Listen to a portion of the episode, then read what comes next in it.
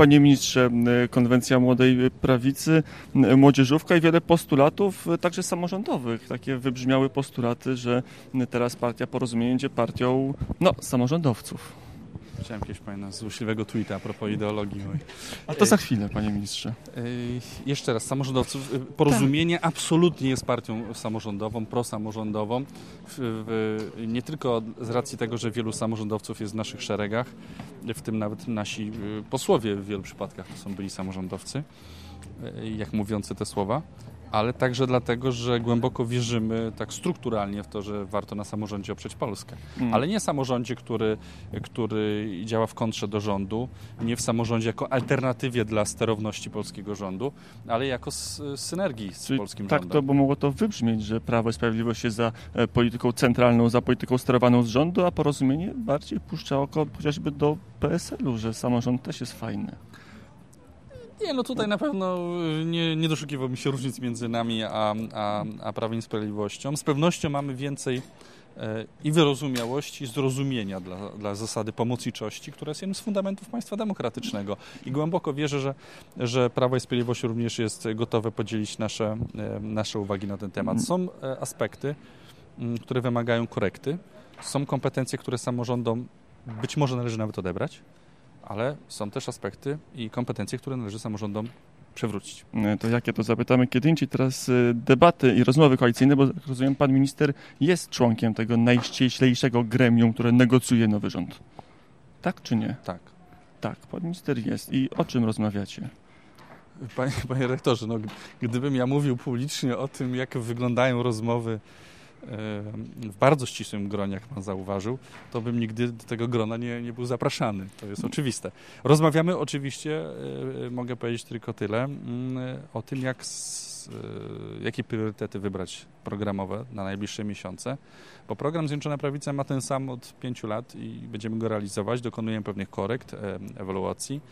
Natomiast mm, raczej spór jest o to, co najpierw, a co może chwilę poczekać. E, co na jesień, co na zimę, a co na wiosnę przyszłego roku. Więc program. Drugi aspekt to struktura rządu, no bo ktoś musi ten program realizować. Ale to, to się dzieje jednocześnie rząd. i program, i struktura?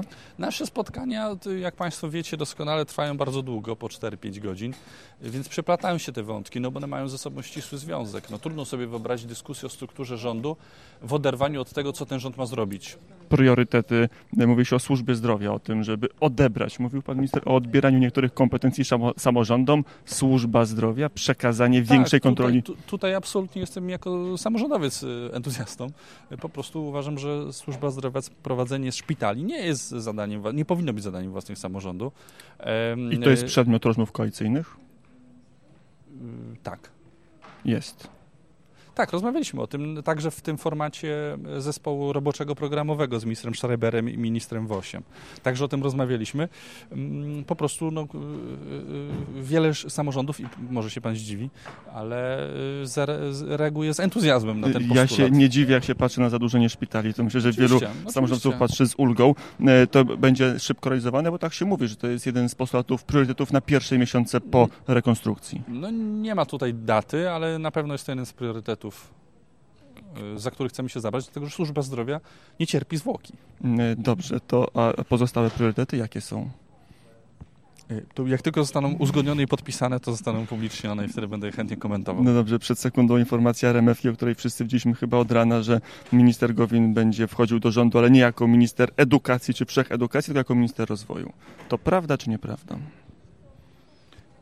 Jedną z opcji, która leży na stole, jest kwestia powrotu Jarosława Gowina do rządu. E, decyzja zapadła, czy jest przed wami? Przed nami, dlatego że po pierwsze musi ją zadeklarować taką wolę e, i decyzję podjąć Jarosław Gowin, po drugie musi ją przegłosować prezydium porozumienia. Ja jako wiceprezes partii go gorąco do tego zachęcam i mam wrażenie, że jestem w większości. E, I że pan premier to jeszcze ostatnie dwa pytania bym zadał. Ilość ministerstw jest prze... Jesteście pewni, że będzie ich mniej? Nie, właśnie na tym polega cała, e, cała, cały dylemat tych negocjacji, że e, my rozumiemy, jakie są postulaty wyjściowe Prawa i Sprawiedliwości, także dotyczące redukcji liczby resortów, ale zdaje się, że to wywołuje pewne kontrowersje także w samym Prawie i Sprawiedliwości.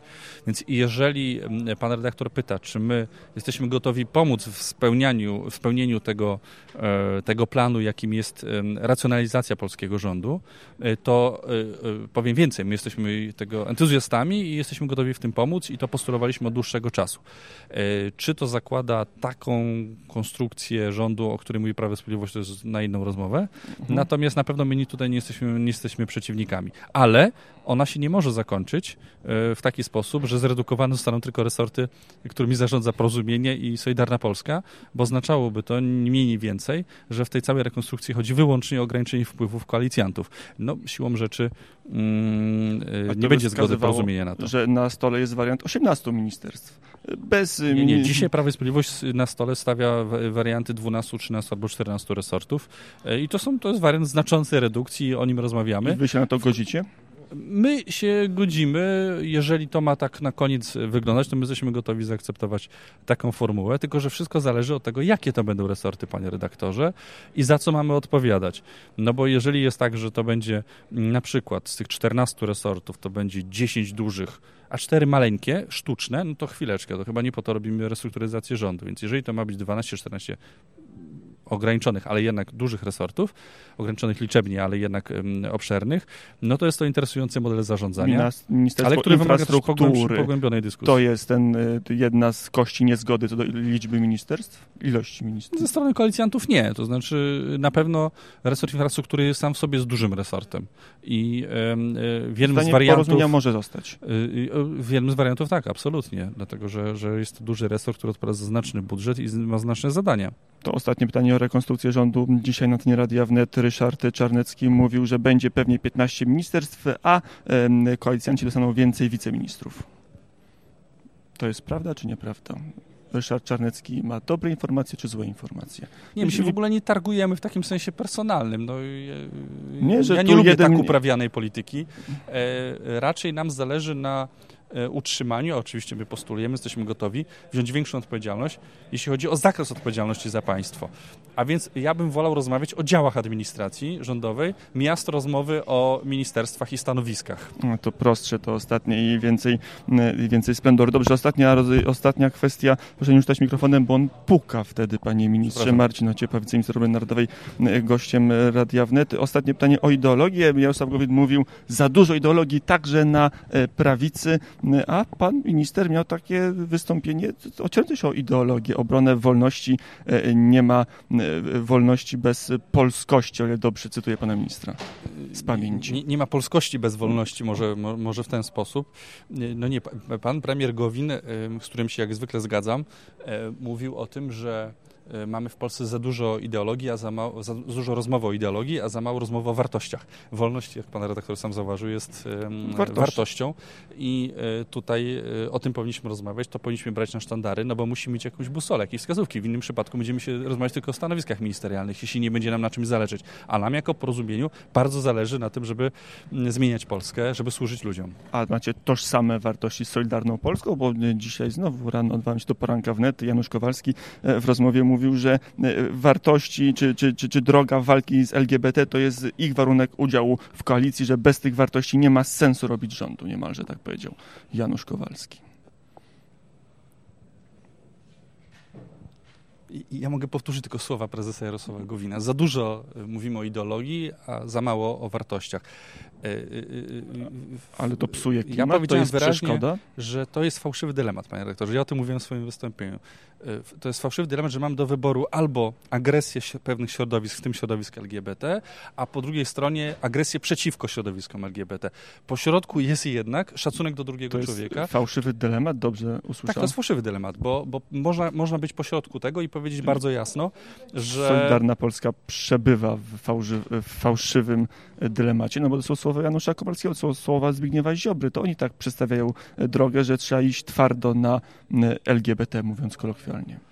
No ale co to jest LGBT, panie dyrektorze? No to, to ja jest- nie do końca rozumiem. No co to jest? No, A tu trzeba jeśli pan mówi- Kowalskiego, jeśli to pan ja mówi, tylko jeśli pan, ja powiem tak, że na, czym polega, na czym polega pułapka e, fałszywych dylematów w polskiej debacie publicznej?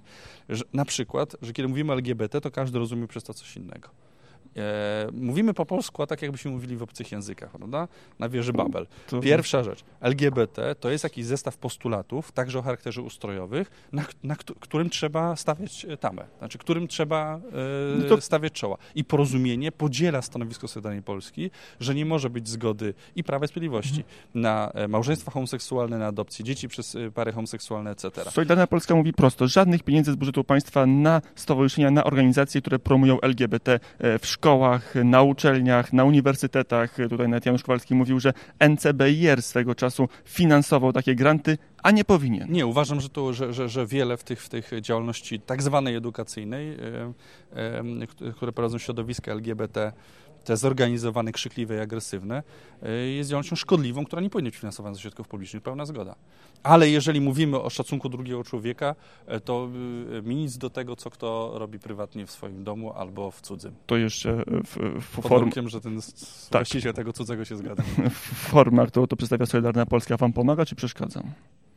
Forma, w jakiej przedstawia swoje postulaty Solidarna Polska i Zbigniew Ziobro. Wszystkie uwagi dotyczące formy i treści em, aktywności Solidarnej Polski i Prawa i Sprawiedliwości staram się im przekazywać w cztery oczy. Mm, I, i w cztery oczy I to ja się, robimy. I to pan minister robi. Co to jest, to się nie dowiem. E, Marcin Ociepa, wiceminister narodowej, był gościem Radia Wnet. Dziękuję bardzo, panie ministrze. Dziękuję bardzo. E, Do zobaczenia, do usłyszenia. E, Naciskam klawisz stop.